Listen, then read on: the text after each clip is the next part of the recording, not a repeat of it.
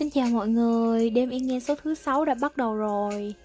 Đầu tiên là phải nói lời xin lỗi mọi người vì hôm qua thứ bảy mình đã không post um, podcast mới. Uh, Lý do thực sự thì là do mình cũng mới mới làm podcast thôi cho nên là mình cũng chưa biết một số những cái kỹ thuật mà vì vậy mà cái video hôm qua thì nó bị lỗi và hy vọng là hôm nay cái video này sẽ post lên được và sẽ đến tay mọi người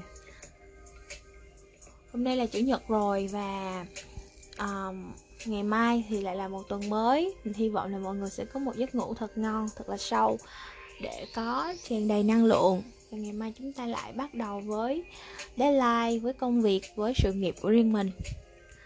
Còn bây giờ thì uh, mình sẽ kể cho các bạn nghe một câu chuyện ngụ ngôn hiện đại uh, cũng là khá là thú vị. Mời các bạn bắt đầu nhé Câu chuyện có tên là Tơ duyên bền chặt bắt đầu từ cái mũi. Hai tỷ năm trước, có một con già đẩy sống trên cây bao bát bên rìa của một ngôi làng châu Phi. Già đẩy nổi tiếng khắp vùng vì sự thông thái và hiểu sâu biết rộng của mình. Cả ngày nó ngồi trên cành cây cao nhất, đầu thụt vào giữa đôi vai, lưng không không không trên cặp cẳng dài gầy guộc cái mỏ lớn chút xuống mặt đất, mắt nhắm hờ. Già đẩy làm gì trên đó? Suy ngẫm. Ít ra đây cũng là điều nó nói mỗi lần được hỏi. Tuy rằng nếu nhìn kỹ, Ta sẽ thấy đầu nó bé tí, Trong khi mỏ lại rất to. Đặc điểm điển hình của việc suy nghĩ thì ít mà háo ăn thì nhiều. Tiếng lành đồn xa, Người từ khắp nơi đổ tới xin nói lời khuyên. Thường thường, Trước tiên và đẩy phải chắc chắn những kẻ ấy có đem theo tặng phẩm. Rồi, nó khất một khoảng thời gian để suy tính, bảo họ quay trở lại trong vòng một tuần hoặc một tháng. Cuối cùng, nó mới đưa ra lời kết luận mà ai cũng thấy có lý và chẳng bao giờ sai cả. Đôi lúc vào khoảng 12 giờ trưa và 6 giờ chiều, tức là vào bữa trưa và bữa tối, và đẩy tạm ngừng suy nghĩ nó rời khỏi cành cây, bay là là xuống mặt đất về phía những món đồ mà khách hàng hôm đó mang đến dân nộp, chất đóng dưới chân cây bao bát. Tặng phẩm gồm những gì? Đương nhiên là đồ ăn, theo đúng khẩu vị của già đẩy. Đồ ăn ư? Đương nhiên là xác thối rồi, dạ đẩy không kén chọn lắm đâu.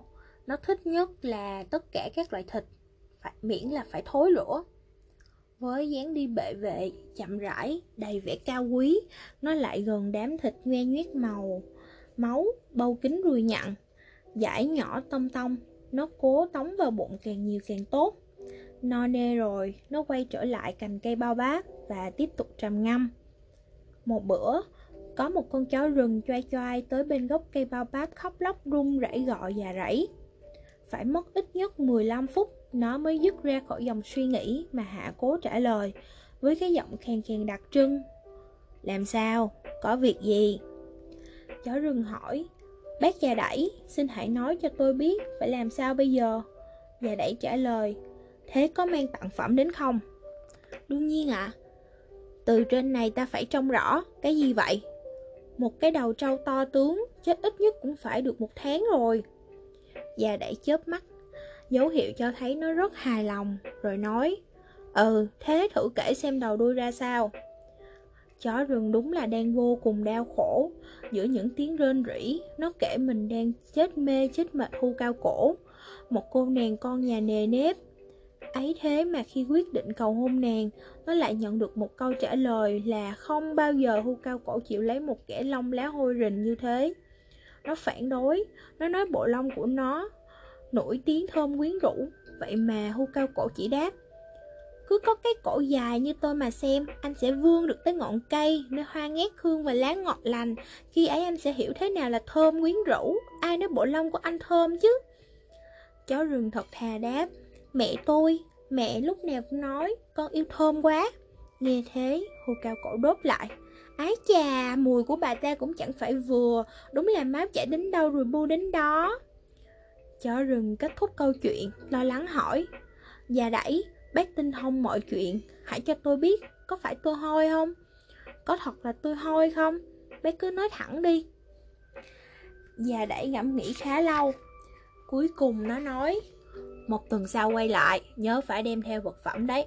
Mà đem cái gì có da có thịt hơn đầu trâu nhé Như ít lục phủ ngũ tạng chẳng hạn. Đúng một tuần sau Chó rừng quay lại. Việc đầu tiên nó làm là đặt dưới gốc cây bao báp một mớ nào tim, gan, cật, phế. Nhìn qua thì có vẻ như chúng được lôi khỏi xác một con nào đó chết ít nhất cũng phải chục ngày rồi. Già đẩy tỏ vẻ hài lòng. Cái bọng dưới mỏ nó căng phòng lên, Rồi nó nói Chó rừng thân mến, Trường hợp của chú không đơn giản đâu. Đây được coi là trường hợp mà chúng ta, Những kẻ thông thái, Gọi là chứng rối loạn khứu giác, Ta không còn chắc chắn điều gì nữa. Ngửi cái gì đó là nghĩ nó thơm. Lúc sau quay lại hít, Ngửi lại thấy nó thối. Đúng là một trường hợp nan giải, Nhưng chú không phải lo, Bởi tất cả đều có thuốc chữa, như dân gian thường nói con hát mẹ khen hay, hữu danh vô thực Kẻ tám lạng người nửa cân, lực bất tòng tâm Xong có khúc người có lúc. Ngu tầm ngu, mã tầm mã. Lắm cha con khó lấy chồng. Thiên la địa võng. Tóm lại, mọi thứ đều tương đối. Chẳng có luật lệ, logic gì hết. Mà chú biết đấy, tự lực cánh sinh. Ở hiền gặp lành, người tính không bằng trời tính. Già đẩy nói nhăn nói cụi ra vẻ hiểu biết. Chó rừng nghe cả mớ thành ngữ, tục ngữ như vậy, cũng chẳng khác nào là đàn gãy tay trâu, không hiểu đầu cua tay nhiêu gì. Tóm lại, tôi biết phải làm sao đây?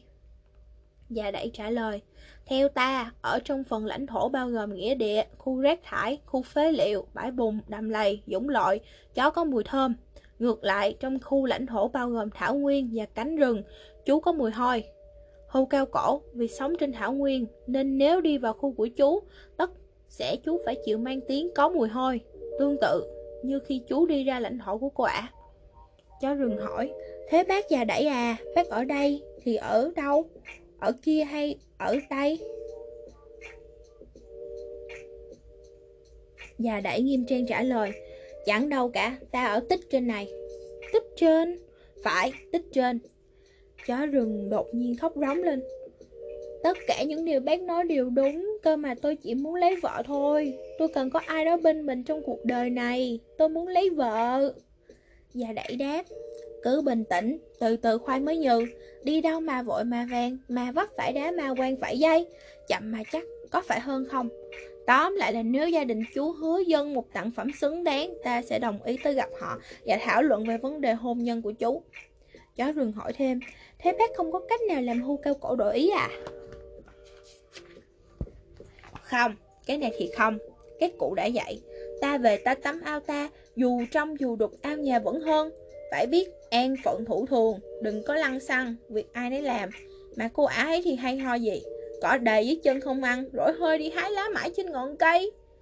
Thế là già đẩy Ngay sau khi nghe lời hứa long trọng Sẽ được cống nộp nguyên một xác thú rửa.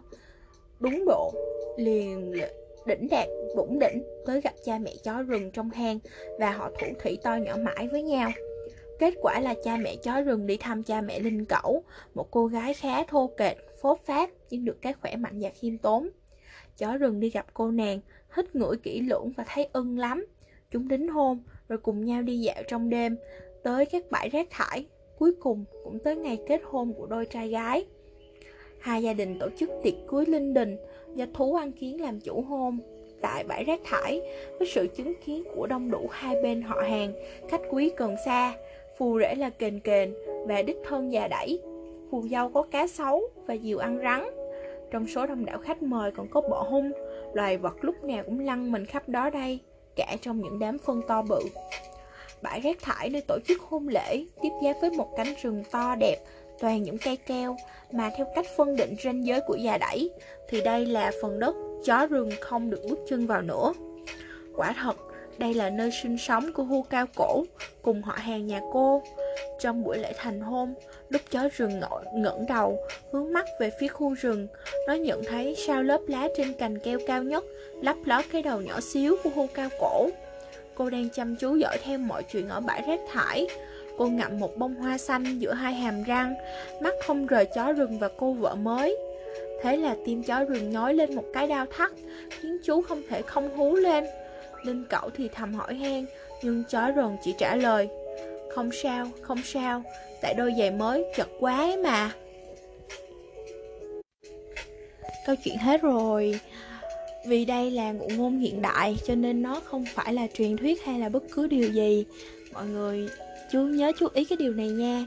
Mình nghĩ là câu chuyện này á, Thì sẽ khiến mọi người phải mất thêm 5 phút nữa Để suy nghĩ về cái nội dung của câu chuyện trước khi ngủ. Nhưng mà không sao, mình nghĩ là nó vẫn rất là thú vị và đáng suy nghĩ. Dù suy nghĩ đến lúc nào thì cũng nhớ là đi ngủ sớm nha. Mình là thanh tuyền và chúc các bạn ngủ ngon.